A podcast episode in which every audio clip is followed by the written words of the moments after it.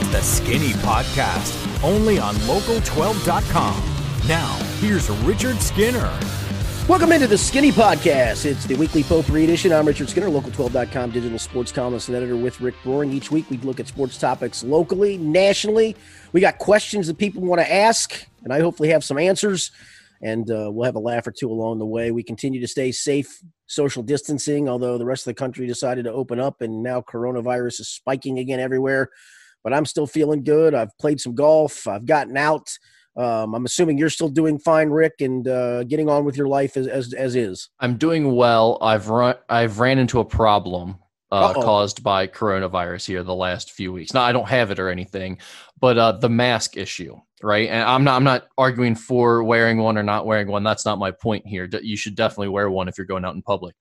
But twice now, I have been out in public, and people have come up to me with their mask on and said hi and I th- think I know both of these people, but I have n- I had no idea who they were in the moment. And like one of them, I'm pretty sure I, I figured out who they were after the fact, and the other one I still have no idea. But they approached me as like someone I I know, so I don't think it was like someone just randomly like saying hi. You just um, couldn't tell. You just couldn't tell with the mask on. Right. I just. I mean, like I don't know about you, but when someone in the past has rolled up on me in public with a mask on, I am a little bit disarmed. I mean, I'm not exactly, uh, you know, I'm not myself, my my usual charismatic, friendly self, as you well know. Uh, yeah, very, um, yeah, very, very yeah. Friendly. And so I, I, think I was kind of a jerk to two different people that I probably know. So if you came up, you said hi to me this week um, in public. One of them was at Kroger.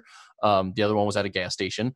Uh, I, I'm sorry. I, I feel bad about the interaction. I felt bad about it right after I did it. I was like, oh, I, I, I must have known that person but you know, I mean, immediately they're kind of like someone's just sort of like, "Hey, how's it going?" And you're like, uh, "Good." Uh, dude, I mean, you don't know what to. You, you yeah, you do. I, I have a stock answer for that every time. It's an easy stock answer. It really is. When somebody you just aren't sure, they go, "Hey, how you doing?" You just go, "Hey, chief." Pretty simple. Hey, chief. That's all yeah. it needs. Yeah, that's I know you are a, you are good about that, but I guess I was just more shocked of like they were coming up to me, but I didn't know they were coming up to me. So then it was like this weird thing of like, I'm sort of like, why is this person walking towards me? And then they're like happy and like, hey, how's it going? And now I'm like, oh, uh oh. It, the, just the, not good. The see the good thing about Hey Chief, I do Hey Chief. Yeah, that's that's why I have the stock. Hey Chief with a head nod, and then if you do recall who that person is, then you can maybe stop and con- continue to converse. If not, Hey, Chief, with a head nod as you're walking makes it seem like, hey, I know who you are. I recognize you, but I'm in a hurry to go to my next place. I'm, I'm walking into the store and I've got to be, be on my way. So yeah, that's a disarming way. In fact, my, my, my daughters have now said they, they've picked out a name for when my, uh, my kids have, have grandkids. Um, and, and they looked online at what, what different names are for grandmas and grandpas you know, like Pappy or Papaw. Yeah, I'm like, I'm not going to be Pappy. I'm I'm going to be Chief. That's awesome. That's also you know our uh, our guy Dan Claskins, um, who I, I, believe you know, he yep. uh, he called I believe his stepfather Chief. I always thought Chief. that was kind yeah, of yeah, no, absolutely.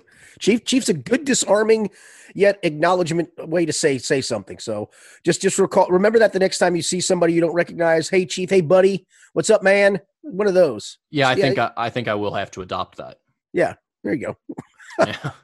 All right, Major uh, Skinny. This is going to be a baseball heavy episode, which well, makes as, a lot of sense. it should be. Yes. Yeah, we we are going to have baseball as it stands now. Major League Baseball will hold opening day either July 23rd or 24th, and players will head to training camps in a week after the league and the union on Tuesday agreed on health and safety protocols that will govern the sport as it attempts to return amid the coronavirus pandemic.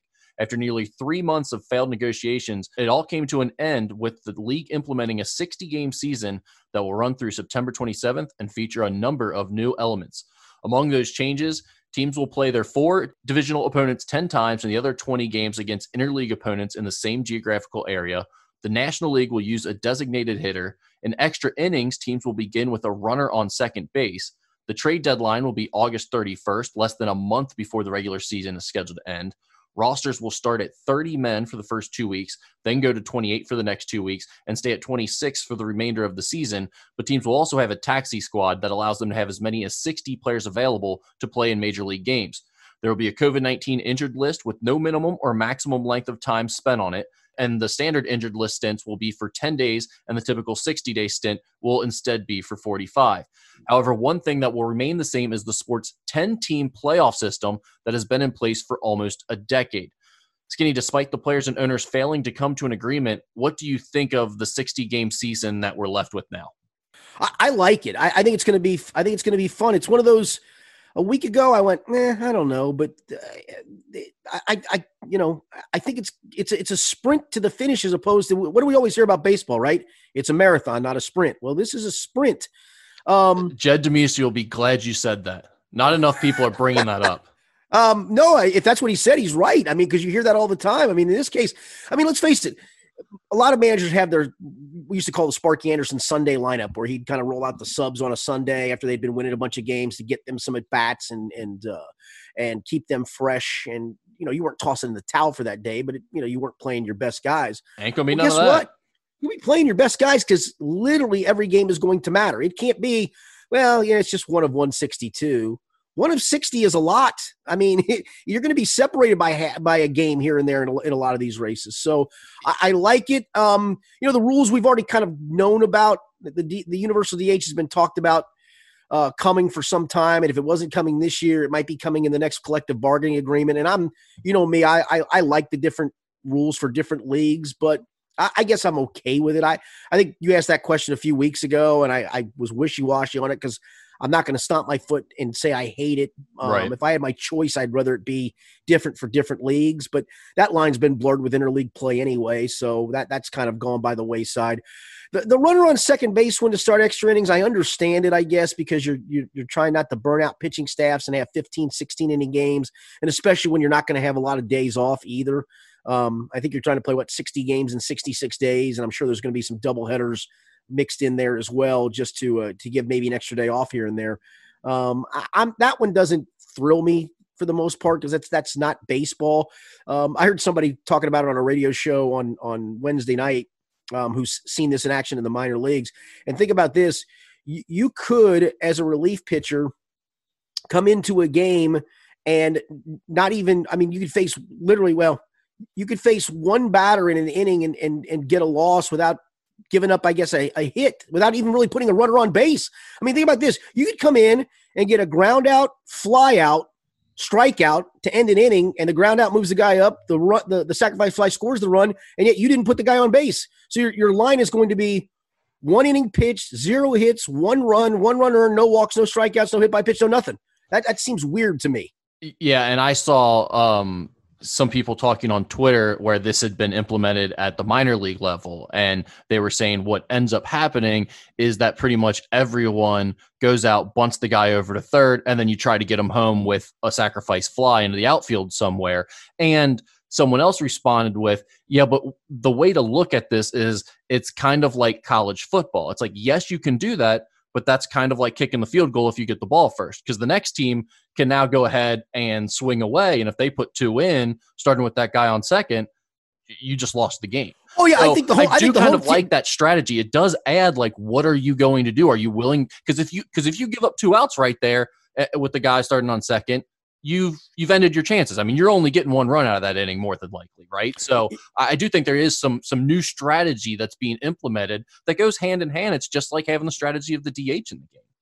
Yeah, I, but again, I it, to me that's not baseball though. You don't start any other inning with a runner on base. You just don't. Um, but there's all types of. I mean, we have so many silly rules in sports, and and baseball included. I mean, the DH is is one of those. So I have I have no issue with this, and in fact, I'm interested to see how teams will strategize around it. Yeah, I, I, will say it gives the home team a great advantage, just like as you mentioned in college football, it gives that that team that's on defense first, in theory, an advantage of hold them to a field goal. We we know what we have to do. We at least can tie it again with a field goal. But if we score a touchdown, we win. Or if you shut them out altogether, then you play for the field goal. So same scenario here. If you somehow keep that runner stranded and he doesn't score in the top of the inning, then yeah, you are playing micro ball to, to get that one run home. And and you will see them probably, as you mentioned, bunt a guy to third. Then it'll probably be intentional walk, intentional walk. Then we'll get the five man infield, which is always fun to watch and see if they can come up with some kind of miracle play. But I I just I just hate a rule where, like I said,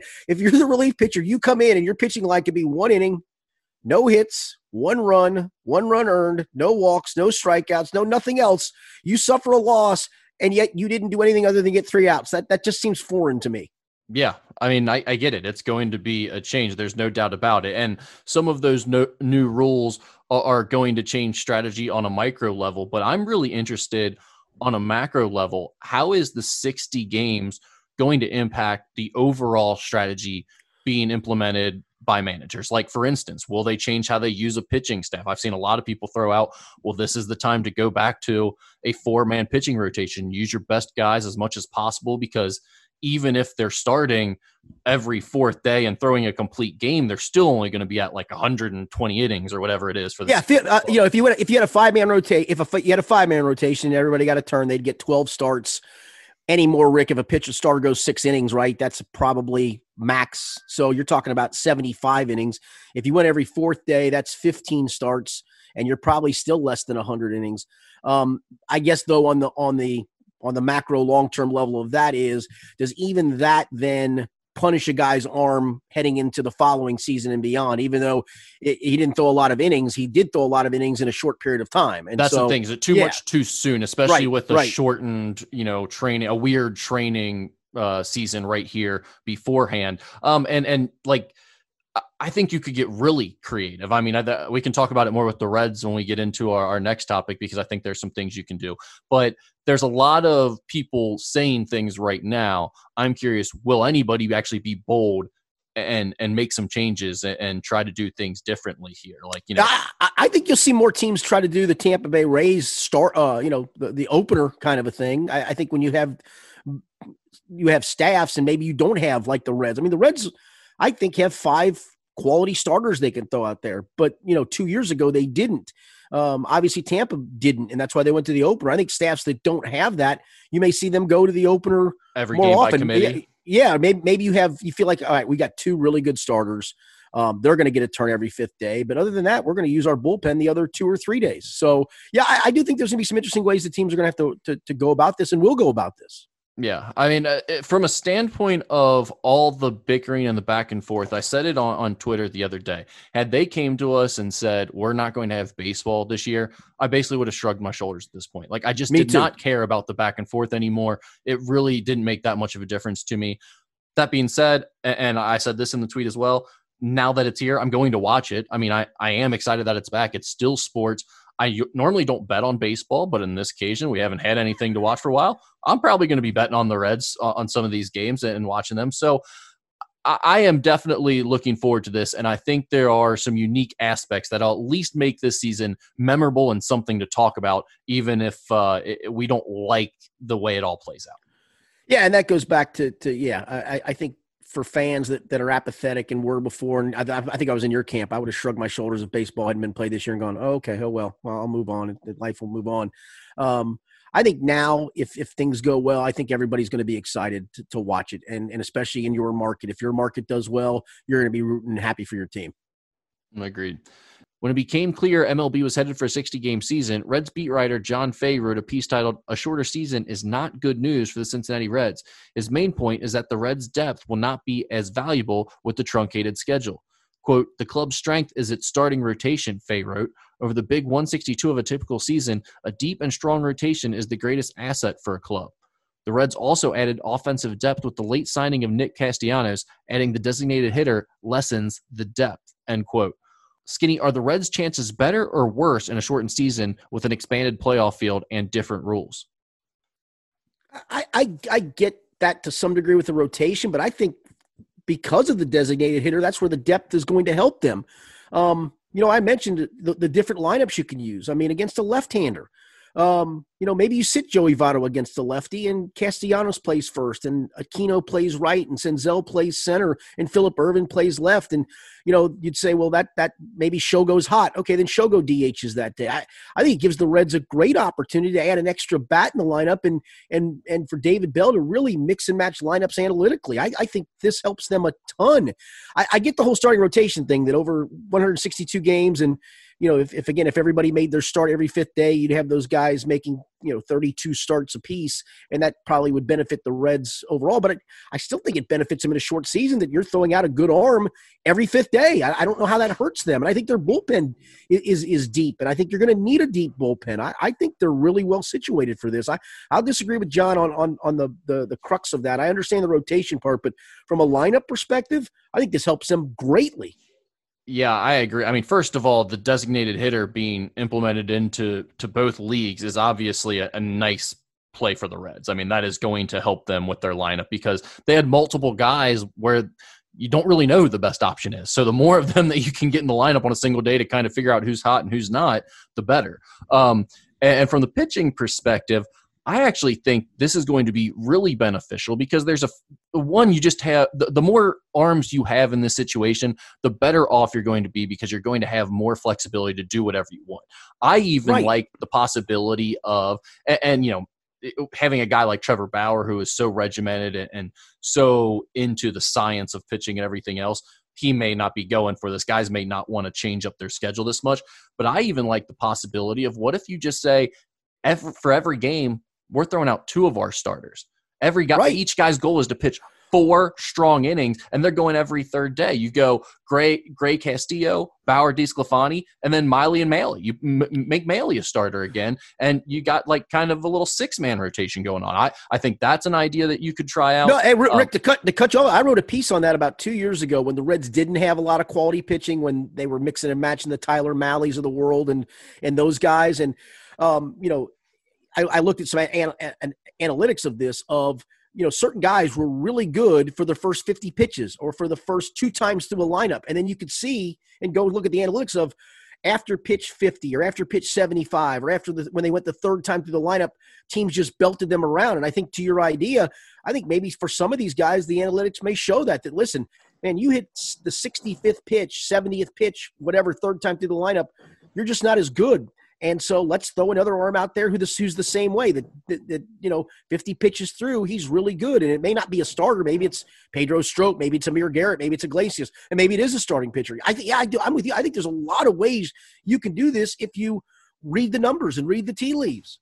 Right. And then and then maybe if that's too radical and you need to be more conservative, more regular, then you go the four starter rotation. You take a guy who I think everyone was saying, okay, that's a nice fifth starter you've added in Miley and you make him a, a, relief guy that can pitch all the time to help back up these starters, go right. long relief. Uh, there's a lot of options because of the Reds' depth, and I actually kind of feel like the one thing that this uh, the shortened season does is for a team that maybe is is thought of as a, a stronger team but doesn't have quite the depth in the rotation. What happens if some one of their top guys gets hurt or one of their uh, or one of their guys slumps? Who's supposed to be one of their stars. Now all of a sudden you've only got one or two guys at the top of your rotation that are any good. Like the Reds having multiple quality arms gives them a little more um, uh, protection against someone slumping or getting hurt initially that could put you in a two or three week tailspin that could end your season. Yeah, no, that, that's that's exactly right. I, I yeah, I, that's why I'm I'm going to disagree with that. I, I, I appreciate John's thought behind it, but I I don't I don't buy that.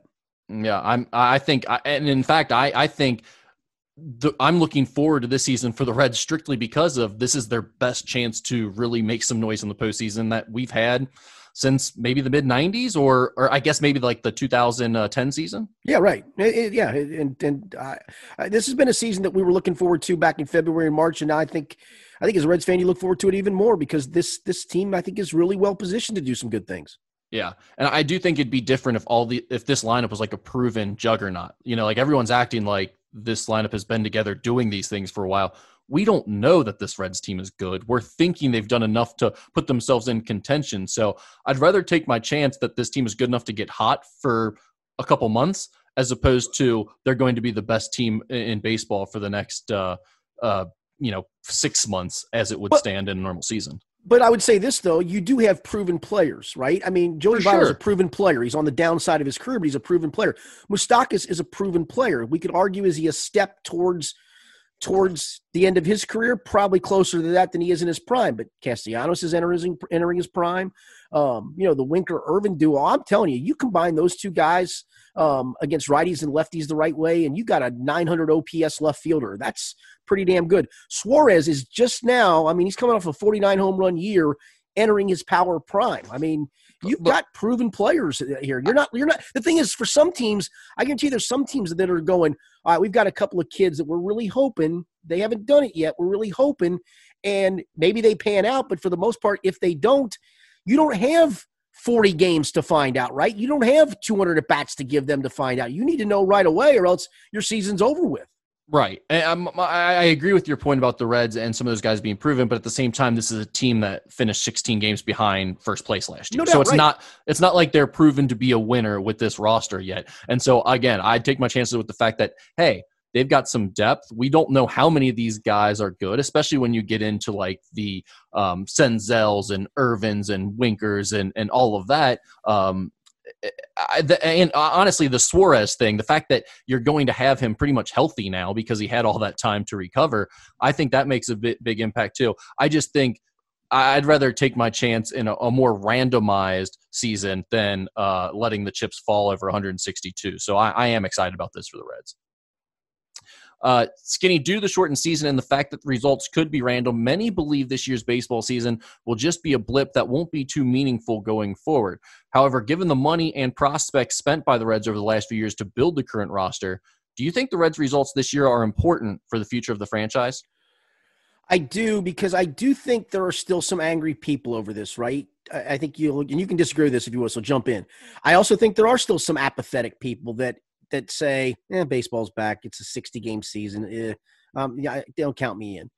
So I, think if you're the Reds, though, and, and you know this town well enough, if if the Reds contend over these two months and then make the playoffs, this town's getting excited, right? I think we can agree with that, correct? Oh, if they have success this year, I mean, they don't have to make the World Series or anything. I mean, they win a playoff series next year Cincinnati is on fire for opening day, expecting to win it all. Correct. All right, so let's let let's then flip it, flip the script. So let's say this team gets off to a bad start, and it's just an unrecoverable start. It's a two and eight start that you just yeah you might recover it back to five, but you're just not going to recover enough. And the two and eight start then gets us into the middle of August. We have a preseason football game, um, and and you know, or maybe if it's pushed back, the preseason football game is coming up, and we know there's going to be a regular season NFL. And at that point, Reds fans decide, I'm checking out. I wasn't always fully in anyway. I was kind of apathetic about this. You needed to catch my attention. You needed to grab my attention, and you didn't. And then we switched to football. And again, for argument's sake, football goes on, and Joe Burrow does what you hope Joe Burrow does. And while it's probably not going to be a playoff level, he does he does everything you hoped he would do and, and more. And so the excitement for the Bengals is there. And so the Reds, you lost interest. And then you lost interest, and then Trevor Bauer leaves as a free agent. And then Castellanos is allowed to opt out, and he chooses to opt out. And the Reds' financials are bad because they didn't have many fans in the stands. And, you know, they were already probably pushing the limit of finances. And then they have to basically swallow hard and say, okay, we're going to have to just go with the roster that we have. Um, kind of hang with us fans. And fans then gave up because of two and eight and because of apathy. And then 2021 there isn't much excitement and maybe the club isn't all that good because of the things i just mentioned. And then another labor stoppage looms and you you had enough of, of it as a reds fan of the labor stuff the year before and the team wasn't as good as you'd hoped and the 2021 summer didn't go the way you would have wanted um, I think then you really position yourself to to have a hard time recapturing the fan base in 2022 and beyond. So that's why I think honestly these two months of baseball are really important for baseball in Cincinnati. You do well, you will capture the fan base's excitement. And even if Trevor Bauer then leaves as a free agent and cash out, you will still be in because you saw what they did. And you know what? The hell with those guys. They're not part of this anyway. We still got good players. So, no, I, I think these two months are important. Maybe that's an overreaction on my part, but I really don't think it is because this, this city will get behind the winner, understandably so. But if they're apathetic now and things don't go well, boy, oh boy, I just I I wonder what where the fan base goes moving forward. You paint a pretty bleak picture there, my friend. That was that had me kind of depressed after our uh, sunshine and rainbows segment we had just completed, and then you Sorry. just lay the hammer down on us like that. No, but I, to an extent, I think you're right. Now, the the bigger concern is this all baby mute when they have a, another labor agreement or a labor um, issue negotiation yeah. next year that they can't decide on. But I uh, I think you're right. I think this does matter. I mean, look, if they win, there is no doubt that this matters for yes. the, the excitement of this city about baseball over the next couple of years. If they lose, man, you're talking about a couple years where the, the, the casual fan has really kind of been tuned out mm-hmm. for this team, and you're entering again a potential labor argument where they don't play or they have a, another um, holdout.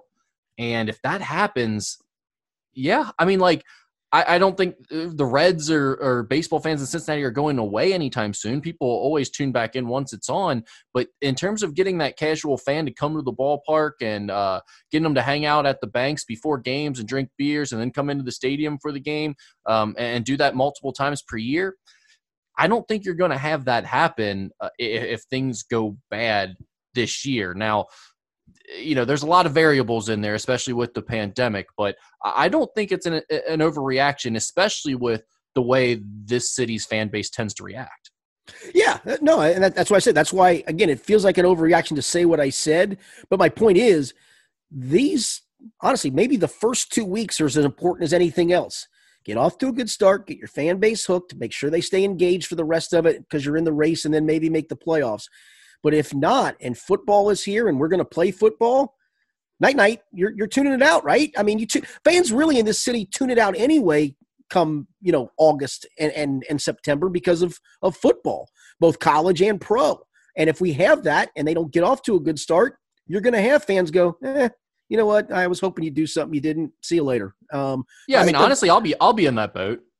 Oh well. I, I, no, and I think I think most fans will be, and I understand it. And so that's what I'm saying get off to a good start. You better do it and, and, and get your fan base hooked because they will be hooked.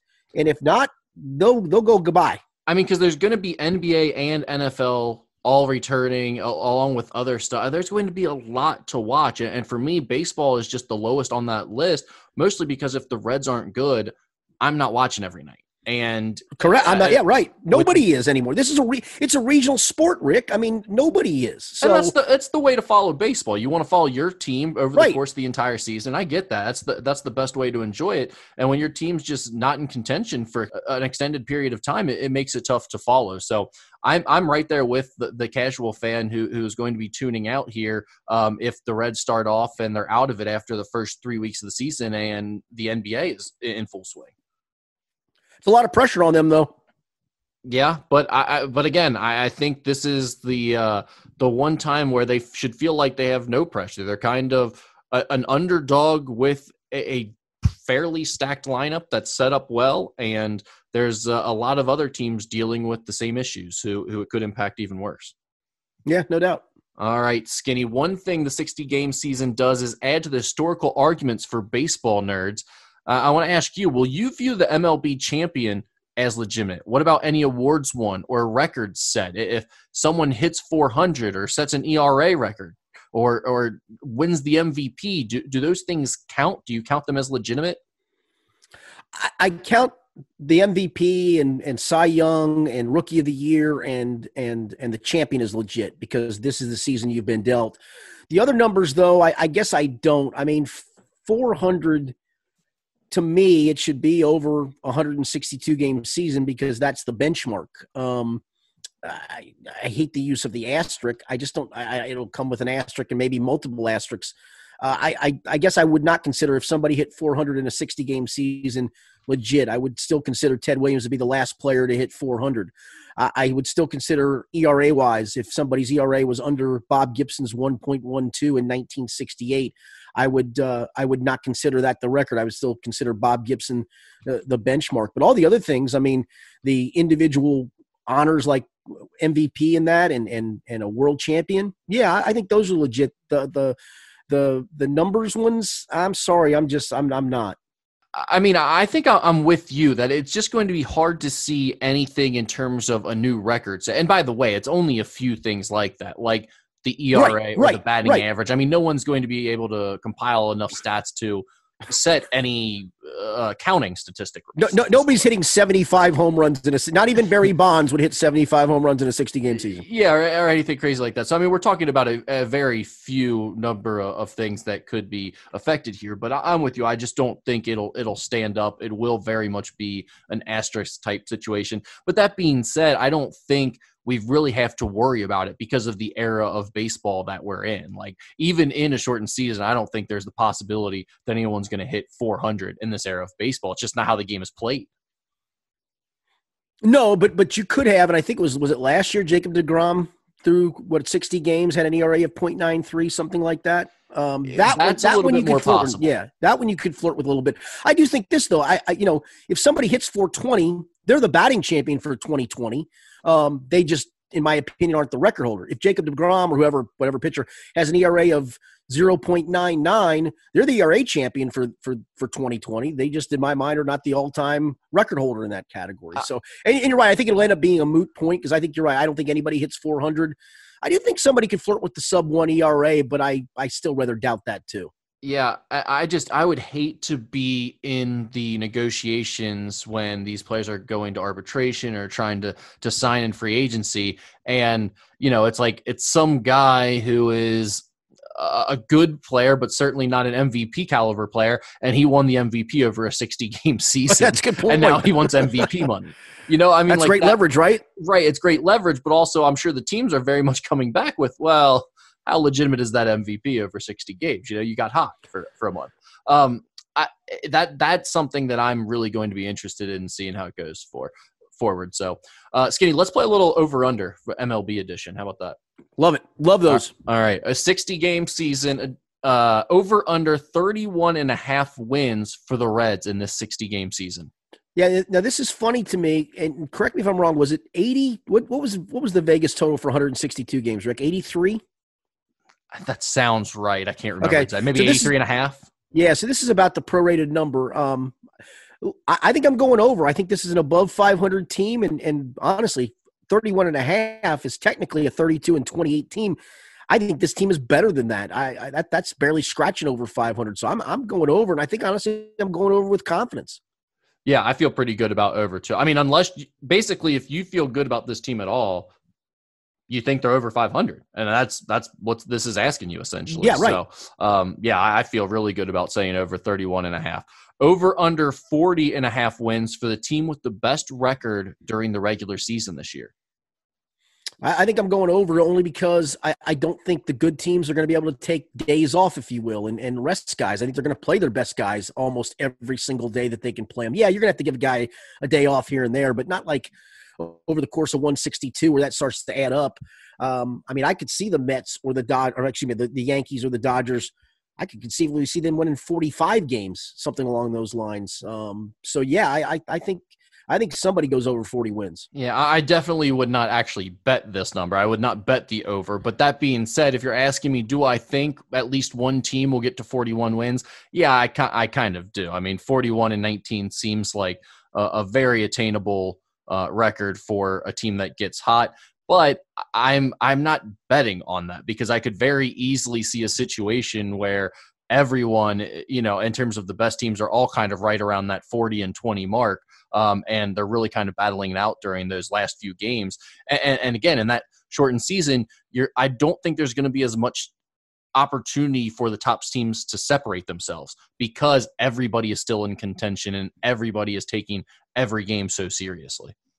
Yeah, I, and I, I, think you know, I, I, think I'm with you. I'm not sure I bet it because I, I will say the the evenness of the schedule, yet unevenness of the schedule, kind of works works against some of these teams. I mean, for the Yankees, they're going to play you know 10 of their um, 60 games against the red sox and 10 of their 60 games against uh, tampa and the dodgers are going to play 10 of their 60 games against a really good arizona team and 10 of their 60 games against um, you know what, what should be a, a, pretty good you know san diego team team so you, you look at some of the schedules for some of those and, and that maybe gives you the pause of yeah, they're really good, but they're also playing really good teams multiple times in their division as opposed to other weaker teams outside their division. So maybe maybe that works against them. But I, I do think, man, I think a team can get so hot that you're going to look up and go, man, 45 and 15 yeah, that would probably even itself out to 105 wins in the regular season over 162. But you know,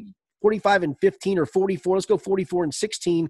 That's a 22 and eight month. That's that's, that's attainable for some teams. Yeah, that's yeah. attainable for some teams. So yeah, I, I think I think I'll go over, but I think I'm with you. I'm not betting the over. I'm betting the Reds over with confidence. I think I'm going to pass on this one. Yeah, I would too. Over under 355 is the highest batting average this year. I'll go over. I think somebody gets hot enough to get it to the 370s, 380s, and even honestly, even flirt with 400. I will say last time a player hit over 350 was Josh Hamilton in 2010 at 359 for a full season out. Uh, yeah, but that's over 162. I mean, we're talking about a guy getting hot for two months, and that's the that's the great thing about the big 162, right? Is we always look at a guy like Aquino last year, right? A guy was hot for six weeks. You can get hot for six weeks. You can get hot for two months. That doesn't mean that, that, that even though you finished this year at 385, that over 162, you'd have even finished over 330. But guys get hot for two months, and I, I think somebody gets hot enough to go over that mark. I, I don't see it. I'm going under. I think even with the shortened season, someone will be hot, but I don't see them going over 355. I think they're going to be right around 350 mark if I had to guess. Similar to where you know, I mean the the leader is uh, the last few years is usually around like 345 ish. I think so. Um, I don't think it'll be much higher than that, to be honest. Okay. Over under 20 home runs for the league's leader in dingers. I'm going over, and I'm going over with some level of confidence. That's that's a guy averaging 10 home runs for two months. Yeah, I think I think multiple guys go over 20. I do too, and and we've seen um, because that's baseball today as well. Yeah, I think I think I saw in an article on ESPN that there have been five guys over the last uh, maybe it was two or three seasons that had started the year over the first 60 games with over 20 home runs.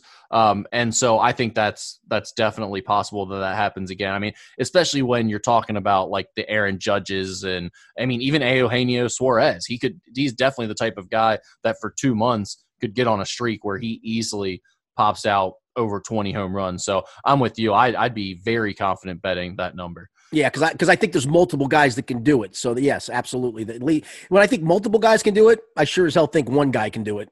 Yeah, over under seven wins for the league's pitcher with the best record. All right, so I mentioned, um, you know, if you have a five man rotation, which almost everybody has, and you probably Rick, I, I, you know, we talked about different ways to do this, but let's just play this out a little bit. I think most teams will stick with that five man rotation um, because you're not going to have a lot of days off either, and, and you're not going to bring many guys back on three days rest. So let's just say 12 starts, maybe a guy squeezes a 13th or 14th start out of this season.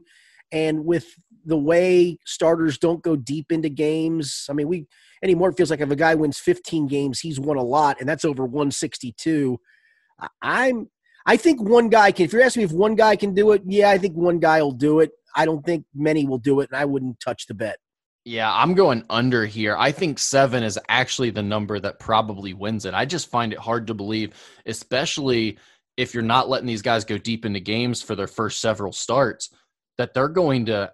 I can't see them winning over seven games in, well, in again, 12 if or 13 if, starts. Yeah, if you're making 12 starts, um, arguably, how many decisions are you going to have in those 12 starts? If you're going to have eight or nine decisions – are you, going to go eight and one, nine and zero? Oh? Yeah, you have to be perfect. I still think some one guy does it, but I'm with you. I don't think I'd bet it. It's possible, but I think the number seven is what will be the leader. I think there will be multiple guys with seven. I don't know if anybody gets to eight. So um, I, I think that's a push at best. I would bet the under if I was if I was going to bet that. I'd bet the over because I just think one guy can do it. Someone's going to just get hot and and and reel off a bunch of wins, or some some reliever is going to be the vulture of vultures and steal a bunch of bunch of wins somehow.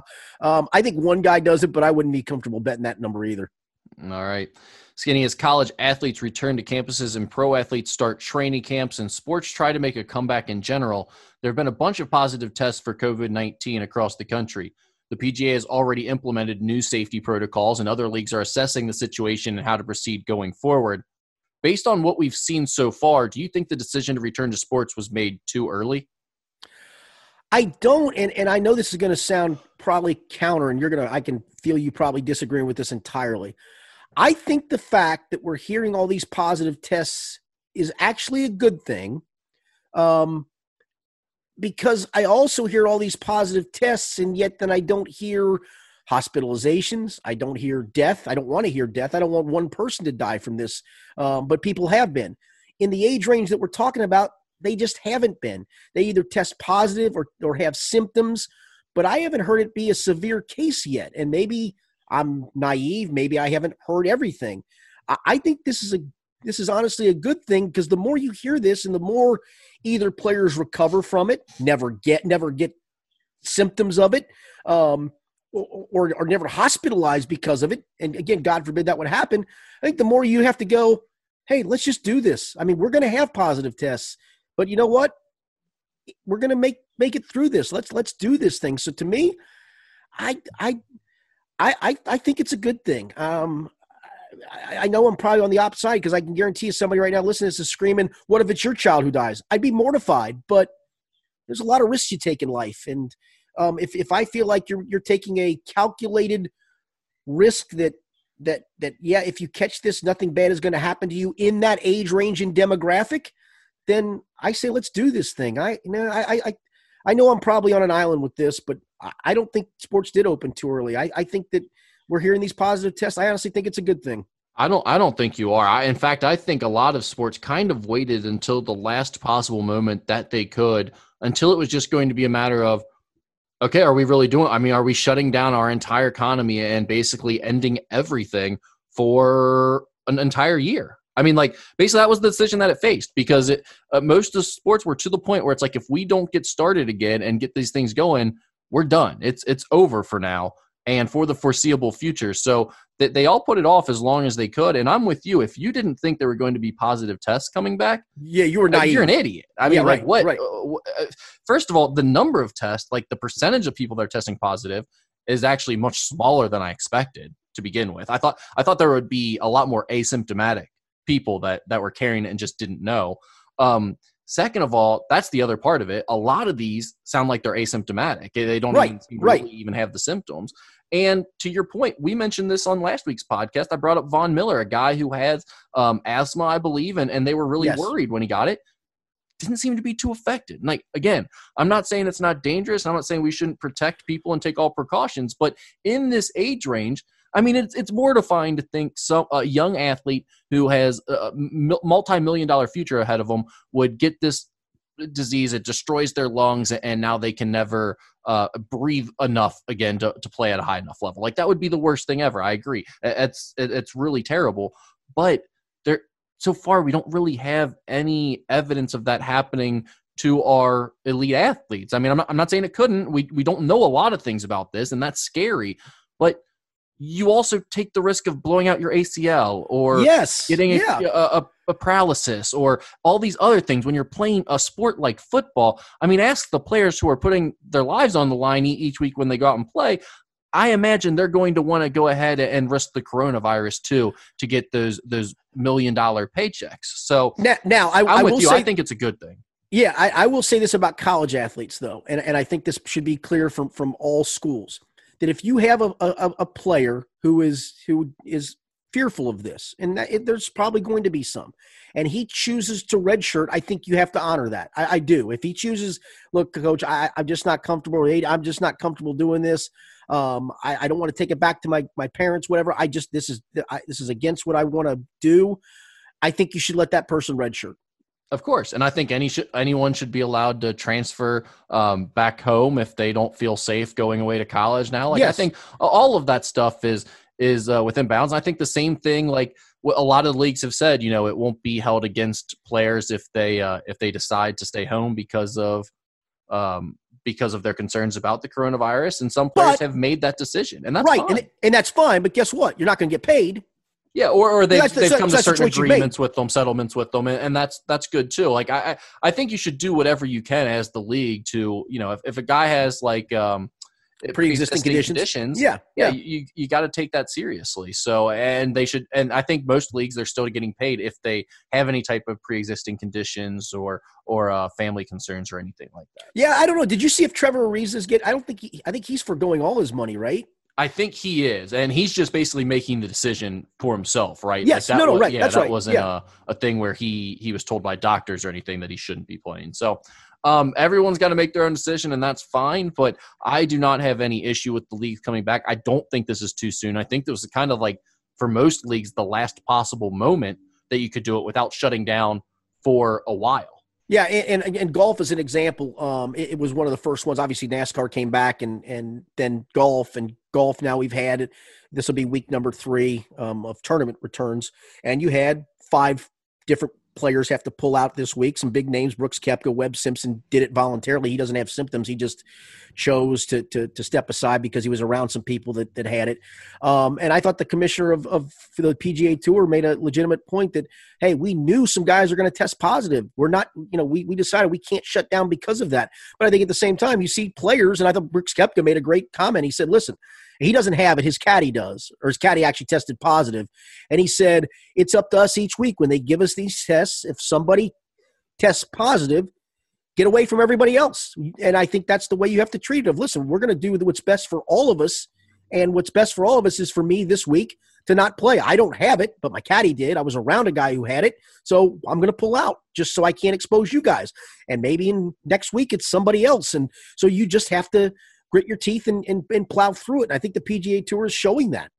Well, and that's the other thing that has kind of uh, been a positive sign to me. Look, I know the whole point of this is they are testing ahead of time and quarantining if if there's any positive tests, but there's still a lot of people coming back to the same spot and who knows you know exactly how we there, there's an incubation period about this disease that we know about and we don't know how long that lasts. So there could be people getting tested. They already have it but they weren't showing it and all that other stuff. I'm, I'm not a doctor. I don't know how to explain it all. But uh, more or less i'm impressed by the fact that yes there are some positive cases but it's not like it's not spreading like wildfire at right. these sites where people are returning to you know? Like one or two people have it, but everyone else seems to be okay, and they are not coming down with it in the the next few days. So the fact that we seem to be doing a decent job of legitimately quarantining these people and, and keeping it, it contained is is a really good sign, I think. Have you seen? And I was reading the piece about the PGA guys. They're they're they're wearing some kind of like band that tests, um, I guess, different different things in them. Um, and oh, one like guy their vitals and their yeah, or something. That, that's how yeah, that's how Nick Watney last week. I guess on on Friday it it showed him having uh, some issues uh, respiratorily that he was having a harder time. It was showing he's having a harder time breathing or whatever, or, or uh, maybe he didn't notice that, but but the the band did, and that's how he decided to get a test again for it, and that's where he came down with it and uh, pulled himself out of that tournament. Uh, and I think all the players on the tour, maybe, maybe the, these bands or, or every sport needs something like that. Um, if, if it helps, just just to know as things are going that hey, I don't feel bad, but this band's telling me something ain't right with me. Take a look, and and that that hopefully stops the spread of it. So I, you know, that's the other part. Hopefully, as we get along, we get a little bit more technologically savvy with it, and the closer we get towards a vaccine, um, we just keep plowing through. Yeah, and there's been so much stuff like that technology wise. I mean, there's all types of monitoring going on um, in, in, both the professional and the college ranks with like coaches tracking how much their players sleep, for instance. They've made them wear, you know, bands that are tracking their sleeping, all types of stuff like that. So uh, that's not entirely new concept, but I hadn't seen that specifically to the, the PGA Tour. And and I think there's plenty of stuff out that out there like that that they can use to help keep the, the players safe. So uh, Skinny, before we get into our Ask Skinny Anything segment, I did want to ask you about a former partner of yours that is in the news. Uh, multiple individuals defrauded in a scheme perpetrated by ex Ohio oh, State and, F- and, and NFL quarterback Art Schlichter and his accomplice are asking for money from the former player's share of a national concussion settlement. Schlichter is currently serving a nearly 11 year sentence on federal fraud charges. Skinny, do you have any good Art Schlichter stories for us? Oh boy. Um, yeah, I got two actually. Oh, um, Good. So uh, back in the early '90s, Art came to Cincinnati, and this is for those that maybe don't know. He was a great quarterback at Ohio State. Ohio State fans certainly will remember Art Schlichter. Um, but for the younger folks listening, he was a, a great quarterback at Ohio State, uh, a high draft pick of the Indianapolis Colts, uh, maybe even the Baltimore Colts at that time, then moved to Indy. And um, his career in the NFL flamed out because A, he wasn't as good as he should have been or expected to be, and he had a bad gambling problem, then was eventually banned from the league. So he went and played in the Arena League for a team in Detroit, and then came and played for a team here in Cincinnati. They had an arena football team back in the early 90s called the Cincinnati Rockers, and I was working at the Cincinnati Post then, and I was the the, the beat guy for the first summer of that team's existence, first spring summer of that team's existence, and so. Um, and I also the relationship with Art. Then um, we kind of developed that through me covering the team, and then I started doing a a once a week fantasy sports talk show on the first sports talk station in the market um, old WSAI 1360. Art then ended up getting a drive time show, and then we ended up partnering up on a show on, on Sundays out at Arnie's in Fairfield, which will lead me to the second part of this story. So the first part of the story is, is they're playing a, a playoff game in Detroit the first year, and that's where Art uh, originally quarterbacked. And um, Art just got the bejesus beat out of him. And um, I, I, I, go into the locker room to get quotes. Fran Curci was the head coach, the old Kentucky coach.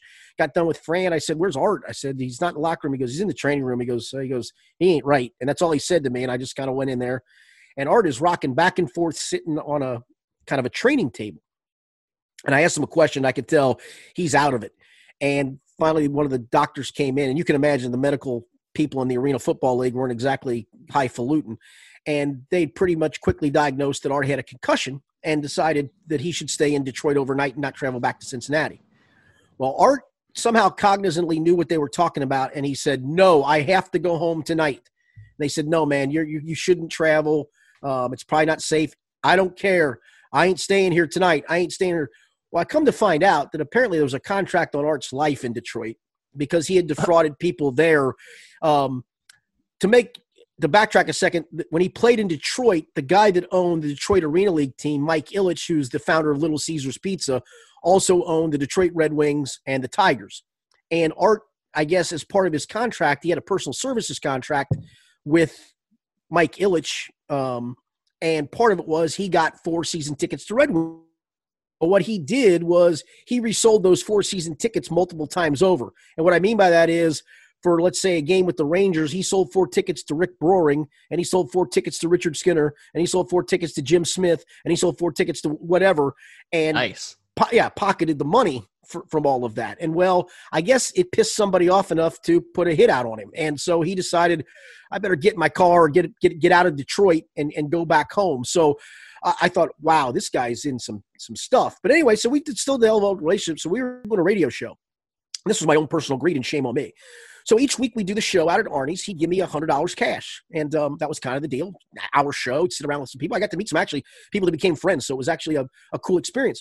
So about five or six weeks in, he calls me up one day, and he says, uh, "Hey, I need a favor." Which I knew. I, I knew of Art's past. I knew that he had taken some money from people, and he was a hard guy to get money back from. But of course, I didn't think it would happen to me. Right? I was that guy. He's not going to do this to me. So he calls me and says, "Hey." I got a check for four grand. He goes, Can you cash it, keep a thousand for yourself, and give me 3,000 back? I'm like, sure, okay, I'll do that. Well, as you can imagine, the check went bad. And of course, I cashed the check. We, we were building a house. It's the house I'm living in now. We were building a house at the time. This was uh, 1993. We were building a house and we had uh, we were going to close and so we had taken money from savings into our checking account i cashed that check against the checking account and guess who's on the hook for that check oh, at that point oh no okay well, fast forward. Of course, wife's not happy with me whatsoever. You don't uh, say. Well, because of course I was trying to take that thousand dollars for myself without anybody knowing, and so that was going to be my money, nobody right. else's money, right? Yeah. So you so, didn't tell her that. yeah, didn't tell her that part. So I had to fess up to here's what happened. Well, not too pleased, and she said, "Well, get you, you're gonna get the money back." So I was doing a Saturday morning show at the time with another guy. Um, in addition to this, and so I go in on a Saturday morning and uh, I talked to Art on Friday. I said, "Hey man, I got to have that money tomorrow. I don't." And I knew he was going to have to beg, borrow, and steal from somebody to get it. But I'm like, I got to have that money tomorrow. I'm, uh, you know, I'm gonna, I'm a dead man. So Saturday, I'll be there. I'll be there. Saturday comes, never, never hear from him. About midweek now. Now it's getting close to it because we need that money back in the checking account. And so finally, I call him, tells me he's going to show up, doesn't. And at that point, the wife got involved. So she calls him up, calls him about every name in the book, threatens him that she's going to the FBI, which we had a friend of mine whose dad was an FBI agent. Um, he wasn't a field agent, he was really kind of a communications guy, but she threatened him with that and said, You got one day. You're going to see him tomorrow. I want the $3,000 in cash back. Sure enough, here he comes rolling in in sweatpants with a big wad in his pocket, slaps it down on the table, says, It's all there. I promise you. Dude, he did. He gave me $3,000 in fives, tens, and twenties. I have no idea where it came from to this day. I really don't care where it came from to this day. But I got my three grand back. I will tell you that. I'm. I feel like I'm one of the lucky ones. And, but can you imagine a wad of three grand in fives, tens, and twenties? Well, we're past the statute of limitations, so I think you're good on that. Although I, yeah, I don't yeah. think at the time it was probably wise to accept that money. Well, probably not. But uh, yeah, you I, needed uh, it. I needed it. Yep. Yeah. Uh, also, I, I, guess they just didn't quite watch bank accounts in the same way back then. You could just roll no. up and deposit three thousand dollars in cash into your uh, checking and be okay to buy a house the next day. Correct, fives, tens, and twenties. Yeah, yeah, that is that is pretty good. I wasn't expecting you to be in part of one of his fraud schemes. So. Oh yeah, and I like I said, I feel like I'm one of the fortunate ones. He, this, well, how he, was he, he, as a partner? Like what type? He was of great. The worst, he was he was fantastic at it. He, he would have been he would have been doing this 30 years. He would have been doing this still today. He was so good at it, and part of it was was the gambling. He was the gambling had him so in tune with sports that he knew every nuance of every player in every sport, basically, because uh, he was so hooked on it. But he was he had a great delivery. He had a great personality. I mean, that's why he was able to defraud people. He could befriend you like nobody's business. Um, I actually don't think he was a bad guy. I think he got so deep into this that he never was able to get himself out of it, and still to this day is not able to get himself out of it. Clearly, um, but uh, yeah, I mean, I know some people saying he he defrauded some radio listeners. Um, I know one guy that also he did get his money back, but there weren't very many of them. Yeah, well, shout out to you for getting your money back from Art Schlichter. No doubt, buddy. We should make you a shirt that survive says you survived the Schlichter. I survived the Schlichter fraud. Yeah, how about that? All right, time for some Ask Any Anything. Uh, and we will start off with what is the appropriate time to start shooting off fireworks prior to the 4th of July? When is it too early? Does Skinny find it all loud and annoying? Yes, yes. App, I, I hate fireworks. I hate them with a passion. I don't mind them on the fourth. I, I, I would I, I like going to that Riverbend Pops concert usually where they shoot off the fireworks. I like the the uh, the WEBN fireworks just because of the tradition of the party of it. Um, not as much anymore. We used to go to a. I, we had friends whose mom and dad lived in Park Hills, literally overlooking the cut in the hill and they would have a party every year. I mean, you couldn't ask for a better venue. You yeah, ain't nobody in, doing in that this mix. year. Yeah, yeah, correct. Um, they they don't have that house any longer, but but up until hell seven eight years ago, we would go over there for the fireworks. I, am not going downtown for it. I don't watch them on TV. Um, and yeah, in the neighborhood when people just randomly shoot them off days ahead of time. No, and, and maybe it's part of it is I got a couple of dogs that get spooked by it, and I'm guarantee I'm not the only one that has dogs that get spooked by it. And then again, what is the freaking point? If somebody can tell me what the point, it's fun. What? It's fun to make a loud noise for no good reason. It's stupid. I was. How about this? I was. I, oh, I almost. I almost got into it with a neighbor down the street a couple of Saturdays ago. Oh I'm, boy! I'm sitting there in my front yard, minding my own business. I'm. I'm. I'm doing some landscaping stuff, and it was a hot day, but but I was enjoying myself. It was you know outside in the fresh air, getting some stuff done. All of a sudden, I hear this kaboom! Some dudes had come back from like a fishing trip or something. I don't know what they were using, but they decided just to fire off a random M80 in the middle of the street. I'm like, what? what? And I yo, I said, what was the point of that? I, what, what was their answer? They didn't have one. They were oh. just laughing. I'm like, yeah, idiots. I'm shocked. I, yeah, I whoever asked, I, no, I no, I, I am I am anti firework guy. Other than Fourth of July and, and WEBN, and even then, I, I, find them fairly annoying because the problem is people start shooting them off at like three in the afternoon, and it's still going on at two o'clock in the morning. There should yeah. be a statute. There should be a noise ordinance. You get to shoot them off between eight and eight oh seven, and then you're done. Well, I, I, think there is some type of noise ordinance. I just don't think anyone's going to to follow that. Yeah, um, yeah. It really. I'm not old enough to the point that I, I it bothers me, but at the same time, yeah, I, I really don't understand the point either. Um, fortunately, our dog does not get spooked by them, but we are on a street where I'd say forty. I, honestly, it might be fifty percent or higher of the houses have dogs and it's hilarious. You people have been shooting off fireworks all week. You hear one bang, and then you just hear barking. Oh no! All up and down the street. Well, we, we live there's a there's a farm back at the end of our neighborhood, and I don't know if the guy does skeet shooting or just shooting for general purposes, but occasionally you'll hear a shotgun go off. Um, and it's, I mean, it's been forever that they do it. It's almost the point where I tune it out. But um, occasionally, you know, I'll, i like to sit outside. Last night was a perfect night to sit outside and do some work and just enjoy a nice night and um, I heard the gun go off at like probably nine fifteen, and all of a sudden you just heard it.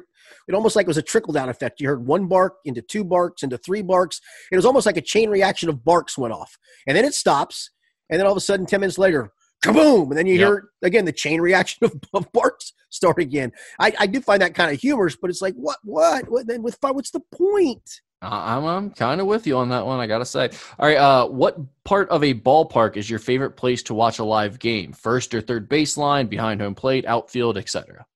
I love um, either the right field, um, right field bleacher area or the moon sun deck in left field. That that to me is the best because it, it's just cool to watch the ball on a fly ball come Isn't at you. that right? the opposite? Isn't the bleachers in left field and the moon deck in right field? Whatever. It's the, it's the flip Okay. side. I like I like either one of those. I I, I the one in right field I But like the the, the, the most because you're a little bit closer down. The one in left field I usually sit in that upper section. I, I think I think it's flipped. I like whatever. it. I like it if you're if you're down closer to the the field. But you can like if you're right behind the outfielders, that's fun. Like fly, Yes, fly balls yes. being hit out towards you and, and seeing them sprint after it. That is a good view. Right behind home plate, if you can get that type of seat. Um, for most of us, that's not a regular occurrence. Uh, but that is that is fun to actually see the speed of the pitches and the, the way they break. And yeah, I, I, got like that. I got that one time in my life. I got um, blue seats behind home plate back in old Riverfront Stadium. I think my uncle got them for me, um, and it was it, you weren't too low. You were just up high enough, dead behind home plate, almost like you had a, a umpire's view, about two rows above the umpire, if you will. Gary Carter was catching for the Expos actually that day, and it, that that actually was was really cool. But yeah, I'm kind of with you. I don't get that seat enough. But for me, in the in Great American Ballpark or even back in in uh, Riverfront days, if you got green outfield seats, those were those were the best by far. Yeah, yeah, I liked those. Uh, so I, I would say out of the seats I actually sit in, like I mean, my favorite would probably be right behind home plate, but the field seat I actually sit in is I'm with you. It's got to be like right behind the wall in right field. Um, left field's not bad either. You're a little higher up though. Yeah. Um, and then, uh, what if you have to sit in the cheap seats up top? Where are you going if you're up at, at the very top? Um, behind home plate. Yeah, same here. You got to be within the Yeah, infield to me, so yeah. you can judge where the ball's going. If you're Yes. out like if you're down the line, you have no idea where any ball is. No, right. going if it's in the air. Yeah, correct. Um, I, I will say in GABP, there really aren't very many bad seats. I, I've sat in a lot of different spots. It's a really nice Um, stadium, and they, yeah. they do a good job of keeping it up to date and clean and Yep, all those yep, things. Yep. Unlike their neighbors. Uh, do you guys care at all about the basketball tournament? I wish I could say yes. I don't, and, and I think it goes back to something we talked about with with those leagues that always thought that I'm going to have a, a league and a team in Cincinnati and bring back UK stars and UC stars and Xavier stars, and everybody's going to come watch them. They just don't. Um, I mean, I would say this: if the basketball tournament somehow was the only thing going on at the time that it's going to be played, then I would probably watch. I mean, I watch that hokey three on three old man basketball at times.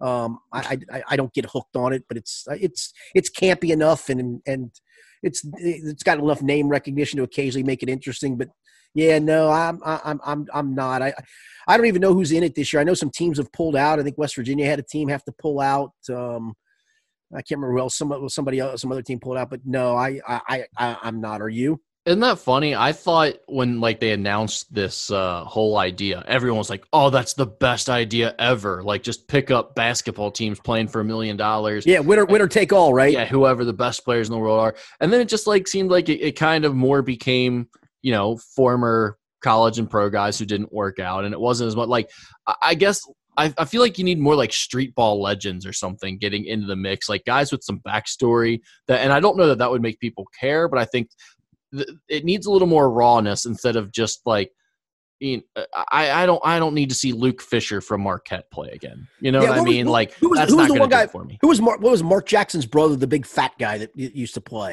Oh the- yeah, Cat- Escalade, Escalade. Escalade. Yeah, I loved him. Um, who was the white guy that was the dribbling? The machine? professor. The professor. Yeah. Yeah. I mean, yeah. You give me some of those guys. Yeah, I might watch that. Right, right, exactly. And, and I don't even mean like the mixtape guys. I mean like you, the, the guys that you always hear about. Oh, he would have been Michael Jordan if he wasn't a drug dealer. Right, guy. You know what I mean? Like Right. if they if they were found a way to get more guys like that involved, where it was just like the legendary guy who didn't get the opportunity but still kills at like whatever pro am league in Rucker or something. Yeah. that No. would be a, a lot of fun and i just don't, we haven't really seen much of that um but i do like i'll say if it's on i will I'll, I'll watch it but i don't watch a lot of tv so i don't really see that it's on it's just kind of like one of those things where i happen to be sitting down and the tv's on and that's there I don't mind watching it. It's fine to watch. I mean, it is fun to like occasionally see a name that you're like, oh yeah, I remember that guy from Baylor or wherever, you know? Right, right. But I, yeah, I, and JP Macura will be playing in it, so there's a chance to like troll Mick Cronin on live television on ESPN. That's what he likes to do. So. Yeah, that's a good point. No, I just it just doesn't it just doesn't intrigue me, and I think it's for for a lot of it is, um, I think they they have that feeling that that you know, like I said, that Kentucky fans are going to watch old Kentucky. They're just not. I mean, they're just not interested. If they're not wearing, they're not wearing the big blue. They but, ain't caring. It's just, I mean, just the fact I mean, of any fan base. But I mean, to an extent, I think this has had some success because it's been around for years now, and it, it's all televised on the ESPN network. So, like, and it's still, it's still all systems go for this year, right? Right, right. And so, I mean, they have achieved some level of success. I mean, yeah, some no, they, people are right. watching it, uh, but it's just not enough to actually be on my radar. And I'm shocked because I thought it would have been.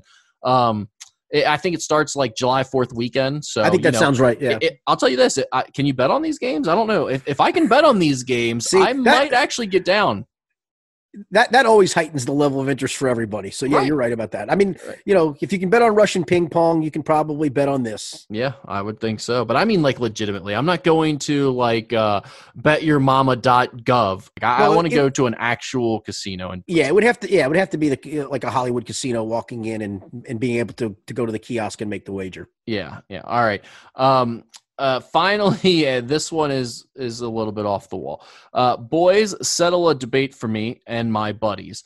We were hanging out by the. This is sorry. This is like kind of broken up. It's a little hard to read. We were hanging out by the fire having drinks, and one friend goes to make a trash run and comes back and said he saw a raccoon as big as my dog, which Ooh. is a seventy-five pound husky, by the cans. After laughing at him and telling him he's an idiot, we got into an argument. Long story short, do you think a normal guy, basically like yourselves, which we all are, could take down a raccoon that was as big as a 75 pound husky?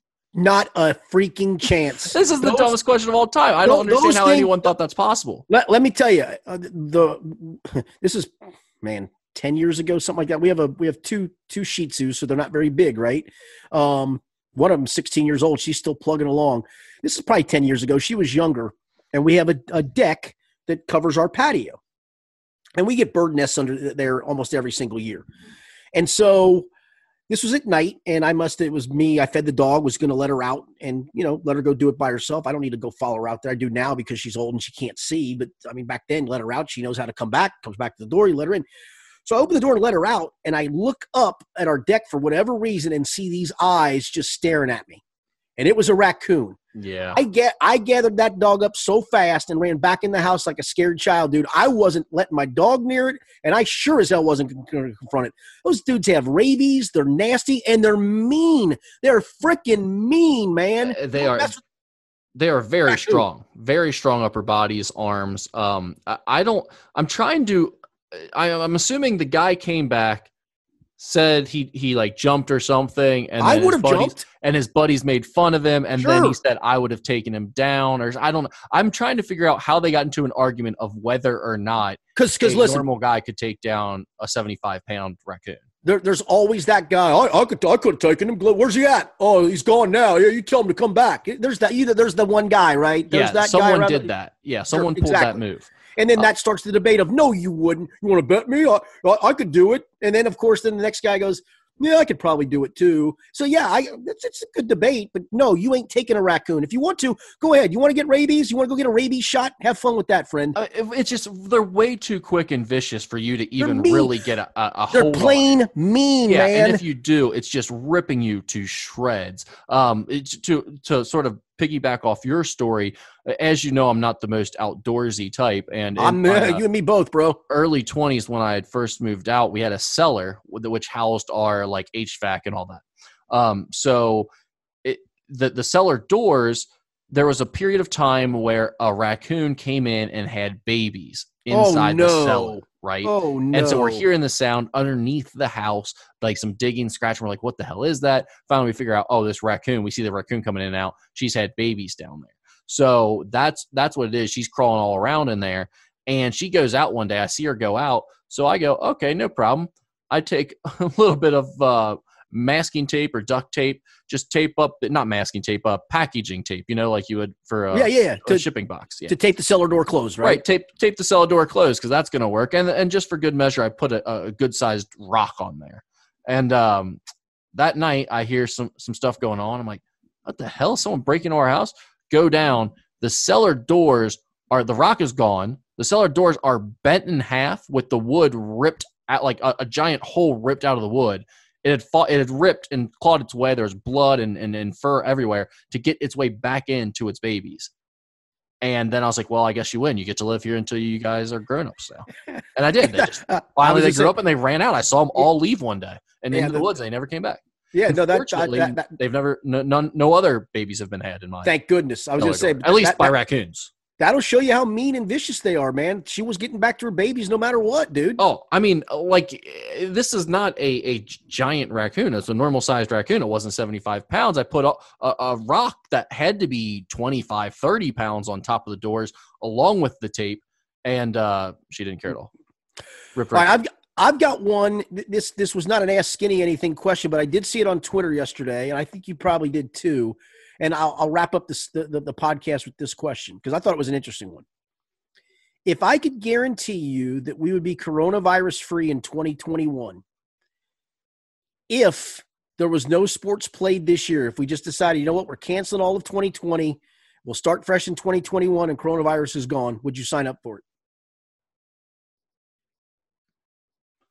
And I guess the the other side of that question is we just have no no answer to what is going to happen or the way that's going to play out, right? No, like, that, I mean, that, that's that. No, no, I, am saying that, that somehow, some way, we're going to be coronavirus free starting right. in 2021. It's I, gone. I'm saying, but and, the, but if I take the other option, there's no like, there's no certainties given about probably what, not how bad the coronavirus is going but, to affect but us, I saw or, some, or if it'll eradicate at some point. I, I think I, think I would do that. I, I think I would just because there's the possibility of us having some like crazy long term shutdown that that could uh, like with the second wave stuff that scares me like i feel like we're going to be okay this year will be played and we'll go forward more normally after that but if you were going to guarantee me that starting on january 1st it's just completely gone no questions asked i'd take that route I think I would too, but I, I did see some people answer that I, I that said I, I, couldn't do without sports in 2020, man. Especially now that that that it feels like it's coming back in some form, right? That you well, feel like be,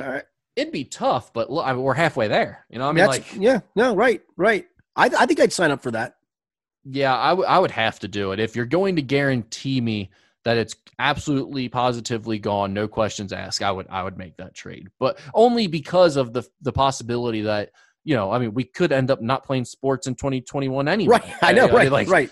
Right. We have no idea what's going to happen, and so uh, that that scares me more than the possibility of another five months without sports. Yeah, agreed. All right, Rick. Any final thoughts? Uh, no, I, I think you've got them all out of me. That's all I have to give today on this right, Thursday. Man. Stay away from the raccoons, people. Stay safe and stay away from the raccoons. Those are our two thoughts of the day. For Rick Broering, I'm Richard Skinner. Thanks for being with us. We'll be back next week. It's the Skinny Podcast, the weekly Potpourri edition.